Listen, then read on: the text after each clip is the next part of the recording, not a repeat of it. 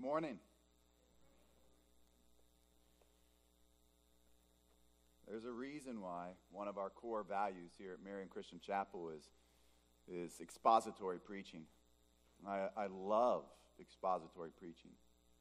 To work our way sequentially through the Word of God and to come to difficult topics, which we even looked at last week, one in particular, but to not run or hide from them. We come to a passage today that I'm super excited to minister this word to you. You'll see along the way that, in essence, I'll be speaking to two different people groups. But the message needs to be heard no matter what group you are in. That is the message of the gospel truth. A truth that we just sung about. A truth that many of us, hopefully, prayerfully, in this room here today, hold near and dear to our hearts. We need this gospel truth more than ever. The title for our message today is A Faithful Savior and a Righteous Judge. If you'd stand with me, I'd actually like to begin this morning by reading the text. A little different, change of pace. Our text will be from Malachi chapter 2, starting with verse 17, and we'll read through chapter 3, verse 6. I'll read the passage, and then we'll explore it together. This is God's word for us, His truth to us here this morning. You have wearied the Lord with your words. Yet you say, How have we wearied him? And that you say, Everyone who does evil is good in the sight of the Lord, and he delights in them. Or where is the God of justice? Behold, I am going to send my messenger, and he will clear the way before me. And the Lord whom you seek will suddenly come to his temple and the messenger of the covenant in whom you delight, behold, he is coming, says the Lord of hosts. But who can endure the day of his coming? And who can stand when he appears? For he is like the refiner's fire and like fuller's soap when he appears. He will sit as a smelter and purifier of silver, and he will purify the sons of Levi and refine them like gold and silver, so that they may present to the Lord offerings in righteousness. Then the offering of Judah and Jerusalem will be pleasing to the Lord, as in the days of old, as in, in the former years. Then I will draw near to you for judgment, and I will be a swift witness against the sorcerers, and against the adulterers, and against the earners and his wages and the widow and orphan and those who turn aside the alien and do not fear me, says the Lord of hosts. For I, the Lord, do not change. Therefore, you, O sons of Jacob, are not consumed. You may be seated.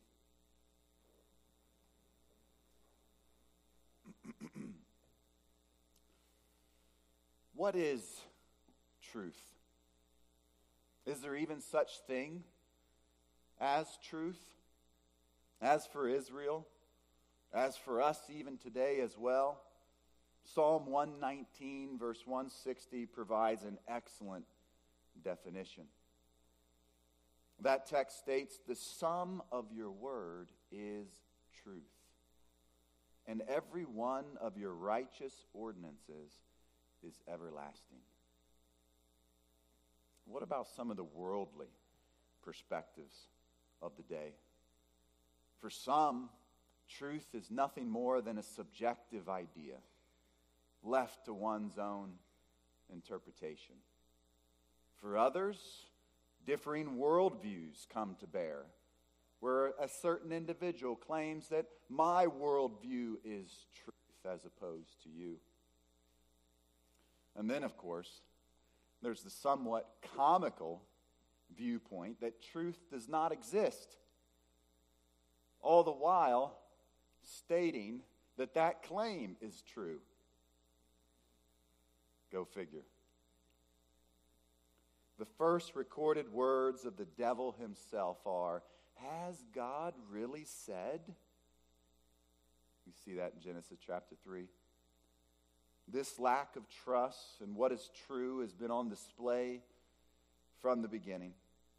The God of this world, the father of lies, seeks to lead us astray, to guide us away from the sum of what is truth, God's Word.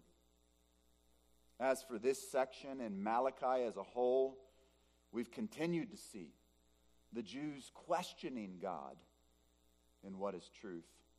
In what we just read, they proceed to blaspheme the Lord and to say, Where is the God of justice?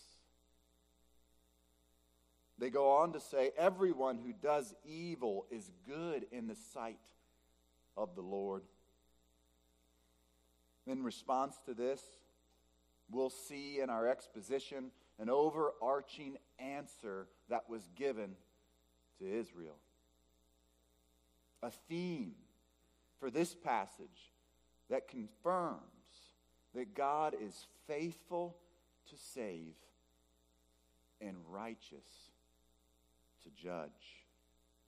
The question for us today to answer will be how do we understand truth? I want us to look at several solutions that are in and of themselves anchored within the gospel.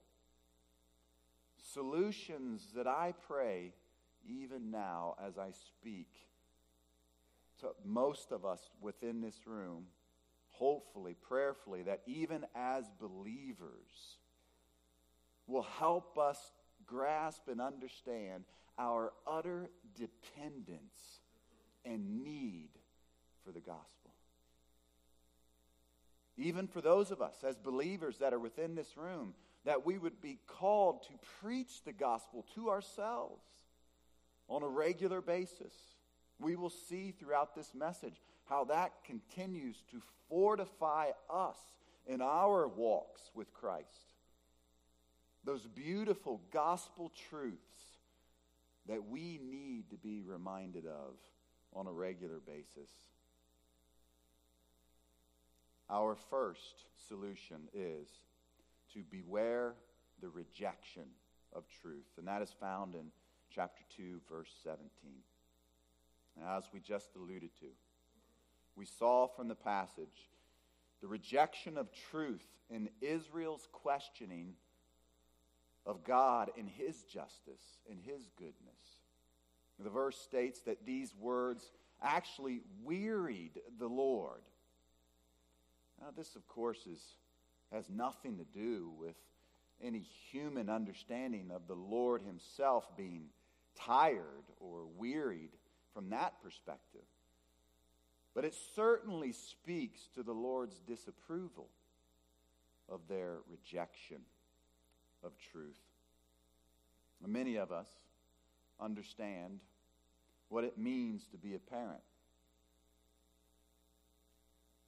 As a parent, perhaps there's no greater wearing circumstance than dealing with a child who attempts to refuse and accept their responsibility. It's almost as if they dig a hole deeper in a frivolous attempt to reject or to walk away from what they already know is true. In a similar vein, the Israelites proceed to say, How have we wearied him? It's almost like you can hear the whining flowing forth from the text.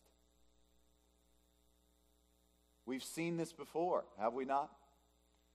In chapter 1, verse 6, when they said, How have we despised your name? Or in chapter 2, verse 14, regarding their frustration and their whining for the Lord's refusal to accept their offering, they say, For what reason? Self denial, refusal, acceptance of what they knew was true. It was that rejection that began in their self denial of sin. We mentioned the temptation in the garden when the devil himself said, Has God really said? Was this not what we saw even from the beginning? A self denial, a rejection of truth? Adam, instead of accepting his spiritual headship, chose to reject truth and pawn his sin upon Eve, denying what he should have accepted. He rejected it. So the rejection of truth was certainly on display through the Israelites' self denial of sin. With that said, we also see the rejection of truth and their complete disregard for what they would have already known. The verse, as we saw, in essence becomes a sort of mocking of God's truth. As if to say that God actually takes pleasure in evil. Where is this God of justice? Whether it was Genesis chapter 50, verse 20, or Isaiah chapter 10, or the prophet Habakkuk, many examples through Scripture. Without a doubt, these people would have been aware of God's often hidden providence in the face of evil, and how God, throughout history, demonstrates through His Word that He often uses the sinful actions or circumstances of man to accomplish his good and perfect will. Nevertheless, in the face of biblical history and God's word, these people chose to reject truth. So, regarding our question, how do we understand truth. The first solution is for us to beware that rejection of truth. Without a doubt, every single one of us would agree that there are churches across the world where pews are still being filled, unfortunately, with men and women that reject truth. In the same manner that Israel was aware of their self denial, Scripture proclaims to the rejecter today that they have no excuse for rejecting truth. Romans chapter 1, verses 18 and 19 clearly proclaims that all men know God, yet they choose to suppress that in unrighteousness. I pray that this is not the case, but I am not naive to think that perhaps there is some even here in this room today.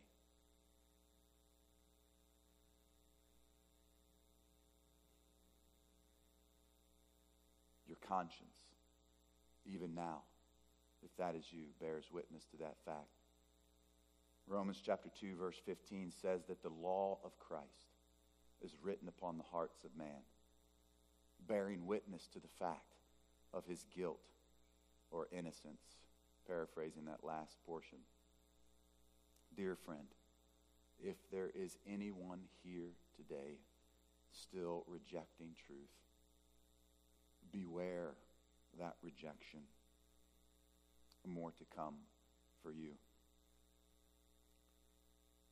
To the majority of those of you within this room, my feather fellow born again believers, dear brothers and sisters in Christ, we must as well beware the rejection of truth.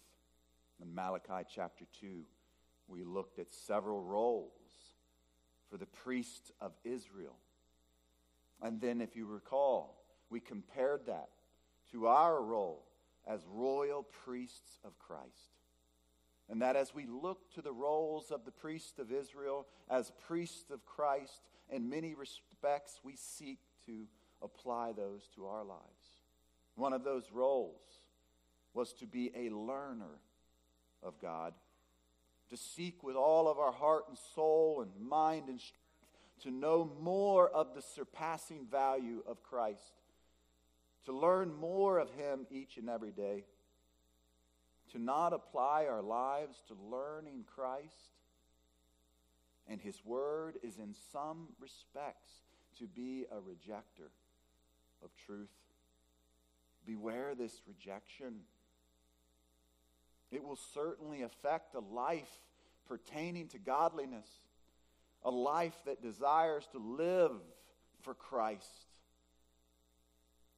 in all that we do, whether we eat, whether we drink, whatever we do, we do it all for the glory of God. Let us, as born again believers, be found being learners of Christ, not rejecting truth. Our second solution is to avoid the neglect of truth. Avoid the neglect of truth. This is found in the first verse of chapter 1. You'll see in the beginning of 3 1 that the Lord is speaking directly in reference to his messenger.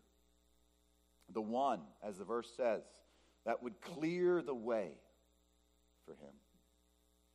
Now, I don't want to spend too much time on this, but just to say that this, as a whole, Scripture clearly confirms, is John the Baptist. All four Gospels attest to this. If you so desire, you can investigate that later. But what I do want to address in this verse revolves around our solution to avoid the neglect of truth. As for Israel, we can see the sarcasm within the verse. Look with me as the one sentence reads And the Lord, whom you seek, will suddenly come to his temple, and the messenger of the covenant in whom you delight.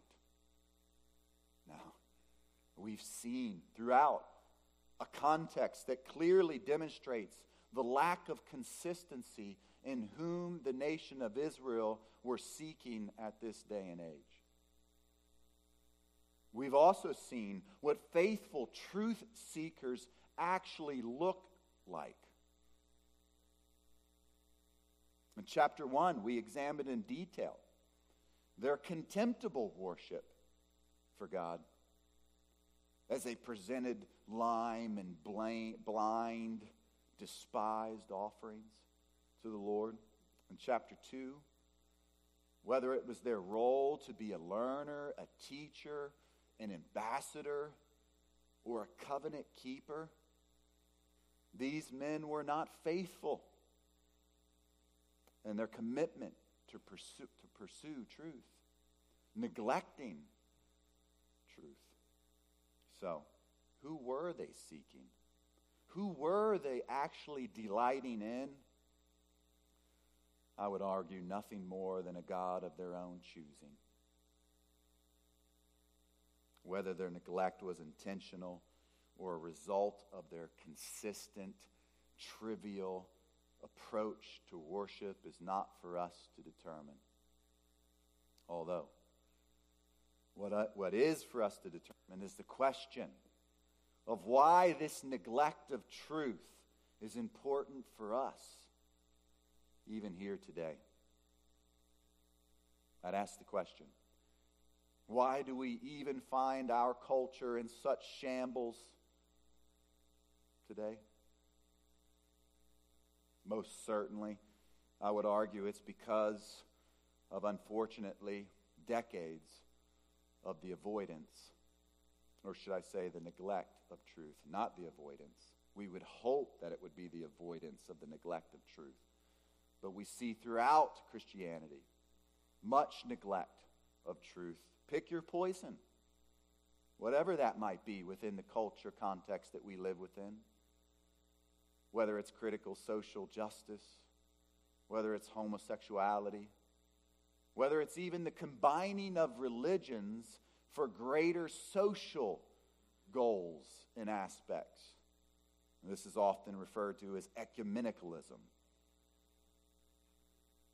At its core, it's an avoid it is a neglect of truth. It is not avoiding the neglect of truth, but an outright neglect of what God's word calls us to aspire for. However, it's one for us, one thing for us to look at the culture and, and that we live in, and we could wallow in that mire for a while, indeed. But what about us personally? That is a greater objective of mine as we consider the solution to not avoid the neglect of truth. Where are we at individually? For my dear believing friends here this morning, I would remind you of John Owen's quote that we referenced a couple weeks ago. So pertinent to our discussion. He said, The foundation of true holiness and true worship is the doctrine of the gospel. What we are to believe. So when Christian doctrine is neglected, forsaken, or corrupted, true holiness and worship will also be neglected, forsaken, and corrupted. Would we avoid the neglect of truth because we desire with all of our hearts to live a life reflective of worship and holiness? To live a life that desires to learn and practice more of Christ in order that we would not be found neglecting truth, in order that we might be looked at as a beacon in a dark culture that most certainly we're exposed to on a regular basis. Truly, a commitment to avoid this neglect of truth and to, here's the key, preach the gospel to ourselves on a daily, consistent basis will indeed be a catalyst for us in protecting us to not avoid or to avoid the neglect of truth. However, on the flip side, I mentioned to you as we began, I'd be speaking to two people groups. Maybe there's someone here this morning who's neglected truth for some time now maybe in the same vein as the Israelites, worshiping a God of their own choosing. And the first solution we already covered the reality that your conscience bears witness to this reality, either accusing or defending us. And this neglect over time, that type of knowledge is often shaped to reflect a form of truth. Not a form that is wholeheartedly committed to the sum of all truth and what we looked at, the Word of God. But a form of truth that seeks to appease your own conscience rather than to please and to glorify Christ in all that we do. My dear friend, if this is you, this is a lie from the devil himself. No amount of works will ever satisfy the longing of your soul. Avoid the neglect of truth. And our third solution this message of truth will begin to take shape, and along with that, our needed response. Number three, and that is to receive the message of truth. And this is found in verses 2 through 4. Now, you'll notice that from this point on within this section, we take a time jump. Verse 1, as we identified in reference to John the Baptist, is regarding the timing of the first coming of Christ. Beginning with verse 2, we'll see a time window that is in reference to the second coming of Christ. And that's important for us as we seek to rightly divide this word. With that said, I love the picture that we see in the beginning of verse 2. Look with me as the verse states Who can endure the day of his coming? And who can stand when he appears? Our Lord himself first came as a lamb. He's coming back as a lion indeed. I've mentioned before that I love war documentaries and war mo- movies from a historical perspective. This language is battle language at its finest. In triumphant victory, the verse shouts that no one can stand. In the face of their mocking, where is this God of justice? In chapter 2, verse 17, this is a statement that destroys any inkling of pride when it comes to receiving the message of truth. Tough, tough message indeed. However, we'll see that this message, and specifically our third solution, does not apply to judgment, but actually to purification. What was that message? In the rest of verse 2, and then in verse 3, we hear of the one that will actually deliver the message of truth. You can see within the text, he will be one that is ultimately like a refiner's fire in a fuller's soap. As a smelter, the verse states, he will purify them like silver, and then he will refine them like gold. Now, let's take a brief moment to look at these characteristics from an original audience perspective. One thing that really sheds light here, and we can see throughout this passage, is the continual repetition of whether it might be refining or purification, not to mention the intensity that is communicated within the original language. Every one of these Hebrew verbs, every one of them, is in the intensive format, communicating that this one who is bringing and delivering a message of truth is with intense purpose and desire, creating an opportunity for purification. The fuller's soap, as we can see here, is akin, more akin to a launderer who desires to diligently whiten garments.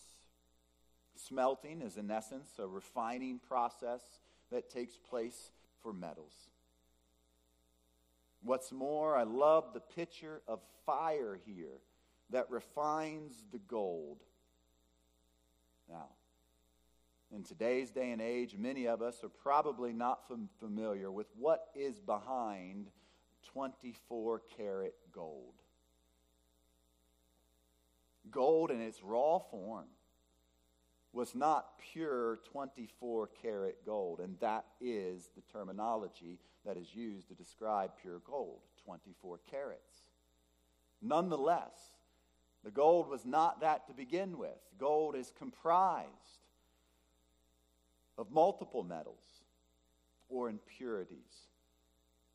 But in order for it to become pure, it needs to be refined, and the impurities within that metal or rock need to be removed.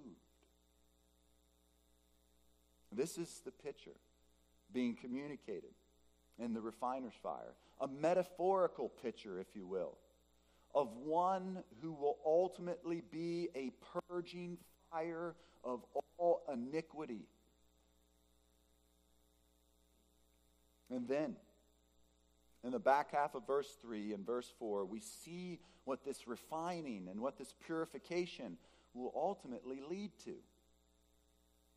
In direct contrast to their common practice of defiled and debased, blind, lame offerings, we see that a time is coming in the future where their offerings will be pleasing to the Lord. They will be considered as righteous. Now, we don't have the time in this format to examine more of what that's about, but you can make reference to Ezekiel chapter 40, verses 40 through, four, chapter 40 through 48. But this is nothing more than a direct reference to the millennial temple following the second coming of Christ. A time where God will fulfill his covenantal promises to his chosen people. A time where he will write his law on their heart, where he will remember their sin no more. The new covenant. And that is on display in Jeremiah chapter 31. Now, let me offer one more critical thought before we consider. How do we consider this truth? As for us, we know because of revealed history and God's canon of Scripture that is complete who the one is who is the purging fire Christ Jesus Himself, the one that has been revealed, who will remove all iniquity and sin from those who trust and receive Him as their Lord and Savior. As for Israel, during this time, Christ's identity, of course, would still have not have been known. When Malachi brought forth this message, it was still approximately 400 years before the first coming of Christ. So, what's the point concerning that? It's a critical point for us as we consider this passage in light of how we might understand truth. And that point is that salvation has always been by faith alone. As for us here within this church age, we look back to the cross. We understand that Christ is the purging fire, the refiner, the purifier of our sin tainted garments of sin. As for the saints of old, they looked forward in faith, by faith, to a Redeemer to come. So, for my believing friends here this morning? Why is it important for us to daily receive this message of truth, this refining message of a gospel grounded in faith alone in our Lord and Savior Jesus Christ? allow me to encourage you from the words of Martin Luther concerning preaching the gospel to ourselves and why it's critical, why it will drive us on a daily, consistent, yearly basis to greater levels of obedience. Martin Luther stated Once I debate about what I have done and left undone, I am finished. But if I reply on the basis of the gospel, the forgiveness of sins covers it all. I have won. On the other hand, if the devil gets me involved in what I have done and left undone, he has won. Unless God helps and says, Indeed, even if you had not done anything, you would still be saved by forgiveness. How precious is that truth for those of us who have tasted and seen that the Lord is good? To not wallow in the sins of our past, but to look to the saving message of the gospel, which has refined and purified us as white as snow. In the same manner that Israel was reminded that no one could stand, we can be reminded that salvation is impossible with man, but with God, all things are possible. That is, to my believing friends, receiving the message of truth. That is preaching the gospel to ourselves. That is power for Christian living. Although, for my unbelieving friend, I beg you today, I compel you admit your impurities before God. And maybe there are some here today that have even grown up in a Christian home. I've lived a life that the world would consider good in light of man. But in all reality, I pray this is not the case. But as we stated, there's not a church in the world that does not have some. Is your heart still blackened and darkened with sin? Like a gerbil on a wheel? Are you running a race of never ending works? A race that will one day leave you before the Lord, that will say, Depart from me, I never knew you. Oh, my dear brother or sister, if that is you, receive this message of truth before it's too late. For today can be the day of salvation.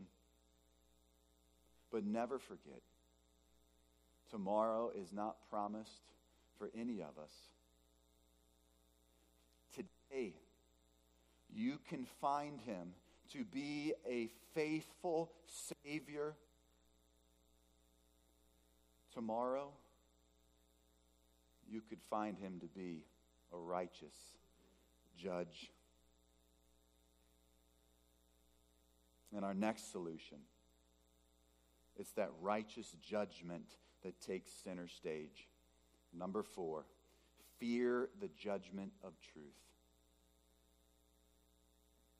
This is found in verse 5. We see that judgment to come for Israel and descriptions of individuals worthy of such judgment. The verse states that he will draw near for judgment and he will be a swift witness. This is courtroom, legal type language. What's more, this swift witness is one that is sudden and intense. The Guinness Book of World Records will never hold a candle when it comes to the fastest courtroom deliberation that has ever taken place to this swift witness. In 2004, in the country of New Zealand, one minute was all that it took for a deliberation to come back and find a man as not guilty. Useless information. With that said, though, there's a day coming where all rejectors of truth will experience the swift witness of judgment from a holy God. Who are these who the prophet is speaking about? The verse lists them as follows the sorcerers, the adulterers, those who swear falsely, the oppressors of wage earners, widows and orphans and aliens. And then the description that encompasses them all those who do not fear the Lord. Whether it's witchcraft, adulterers, liars, or oppressors, there's one definition that encompasses them all. We see that word oppress in the text. It can be defined as to exploit or to take advantage of. Now, for my believing friends, a word of encouragement. Don't fear the judgment of truth. Fear God out of honor and respect for who He is and all that He has done for you in purifying and refining your life. For the fear of God, as we know, is the beginning of knowledge. For God, as believers here today, has not given us a spirit of fear concerning judgment. However, most certainly, a healthy fear and respect of the Lord, not under condemnation, will lead us to greater levels of obedience. Once again, though, there's another people group my unbelieving friends. Fear the judgment of truth. Hebrews chapter 9, verse 27 proclaims loud and clear that it is appointed unto man to die and to face judgment. Luke chapter 13, verse 3 screams as loud as can be Unless you repent, you will likewise perish. And then, oh, by the way, that mocking from chapter 2, verse 17 from the nation of Israel where is the God of justice? That question will be answered one day. I plead with you receive the message of truth, or you will be found guilty before the swift judgment of truth. Jesus said in John chapter 3, verse 3 Unless a man is born again, he cannot see the kingdom of God. I was listening to a message earlier this week from Pastor Steven Lawson, and he, he referenced an, an encounter, a historical counter from the late preacher George Whitefield. And a congregant came to him and said, Preacher, why do you always tell us that you must be born again? George Whitefield responded by saying, Dear sir, because you must be born again.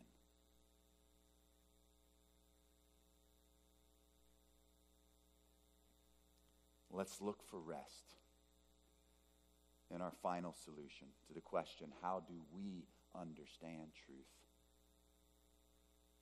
Number five, our fifth and final solution is to rest in the God of truth. From verse 6. To close this section, the Lord proclaims such wonderful words of encouragement. He states that he does not change. In a world of shifting sands, most certainly the faithful Israelites could have taken comfort in a passage such as Psalm 33:11, and that the counsel of the Lord stands forever. He reminds them that they are sons of Jacob. We know the significance of that as we looked at chapter 1, verses 1 through 5. As the sons of Jacob, They were ones in whom God chose to set his sovereign love upon. And then finally, he reassures his faithfulness and the truth that they would not all be consumed. And this is a confirmation, like no other, to his people that they would not come to an end. Much judgment, much difficult challenges throughout this message to that nation. And yet he says that they will not come to an end. Not similar to the Edomites of chapter 1 that we saw.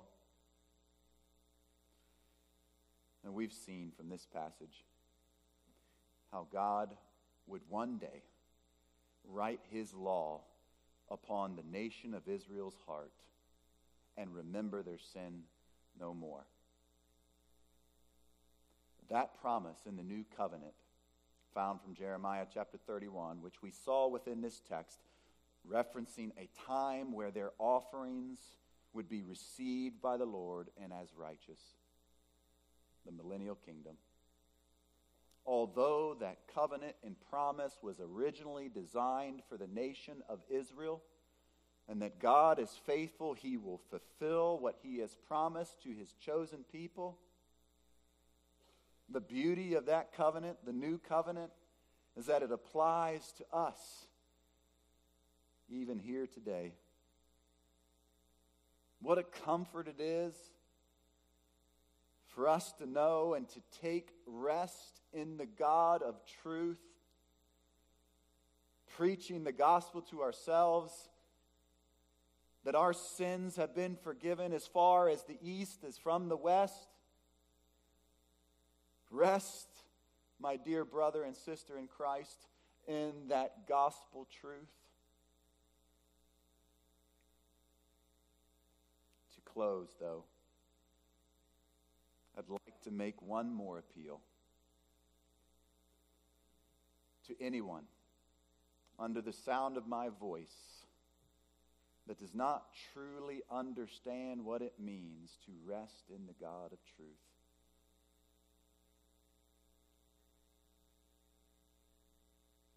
Jesus would call you in Matthew chapter 11, verses 28 and 29, and he would say, Come to me, all who are weary and heavy laden and I will give you rest. Take my yoke upon you and learn from me. For I am gentle and humble in heart, and you will find rest for your souls. For those of us who appreciate and understand and value the message of truth, that passage is wonderful for us as well as we rest in what Christ has done.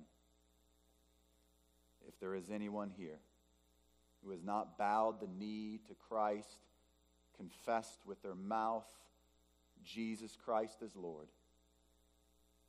I beg you, I plead you, come to Christ today. Make today the day of your salvation. Let us pray.